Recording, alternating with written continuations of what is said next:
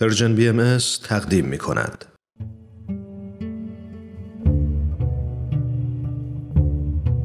صد پرسش صد پاسخ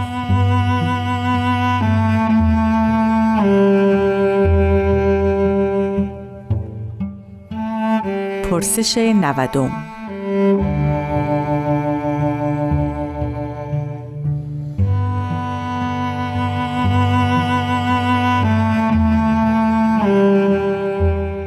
دستاورد محسوس بهایان برای ایرانیان چیست؟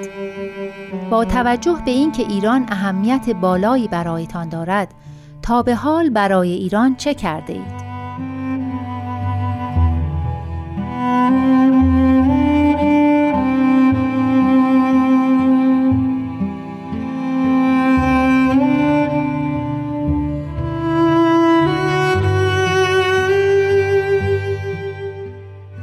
سلام. من مهداد ایروانی هستم.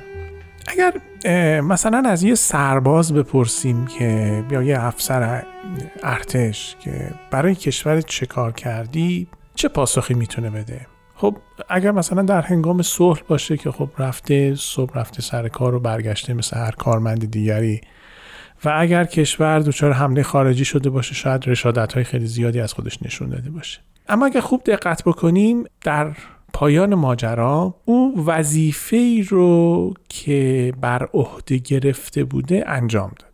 بابت این وظیفه حقوق گرفته و البته از این نظر به هیچ وجه منظورم این نیست که اگر فداکاری در راه انجام وظیفه خودش کرده کار بی اهمیتی انجام داده اما اصل مسئله اینجاست که آنچه که انجام داده اینه که وظیفه‌ای که به عهده گرفته بوده رو انجام داده. این در مورد تقریبا هر کسی دیگه هم در جامعه صادقه. احتمالا فقط یک گروه از مردم جامعه هستن که ما می‌تونیم متمایزشون بکنیم و پرسیدن این سوال که برای کشورتون چه کار کردید خیلی با معنا خواهد بود در مورد اونها. اون هم سیاستمداران هستند یا به طور خیلی مشخص کسانی که وظایف بسیار بسیار تعهدات بسیار بسیار مهمی رو در رابطه با جامعه خودشون به نحوی از آنها بر عهده گرفتن. حالا در مثلا کشورهایی که پادشاهی هست وراست تعیین کننده بوده. در کشورهایی که انتخابی هست انتخابات. همیشه میشه از فردی که مثلا در مقام پادشاه یا رئیس جمهور به ایفای نقش پرداخته پرسید که برای کشور چه کار کردی؟ و این پرسش بسیار هم با معنیه. اما برای دیگر افراد جامعه شاید هیچ وقت نشه این سال رو طرح کرد مگر در شرایط خیلی خیلی استثنایی. و منتها خب ما در دوره هستیم که چون این سوالات این چنینی توسط رسانه ها خیلی زیاد طرح میشه و در برنامه هایی که برای عموم مردم ساخته میشه خیلی هیجان داده میشه به انواع اقسام کارهایی که مردم می‌کنن. مثلا کارآفرینی که ممکنه با خلاقیتی تونسته باشه تعداد زیادی شغل ایجاد بکنه و یا سربازی که رشادت های خیلی زیادی از خودش نشون داده باشه رو مقایسه می‌کنیم با افرادی از این دست. شاید به این خاطر که گاهی وقتها آگاهانه یا ناآگاهانه می‌خوایم مسئولیتی بسیار زیادی بر دوش سیاستمدارانی از این دست بذاریم. پادشاهان رؤسای جمهور یا نخست وزیران.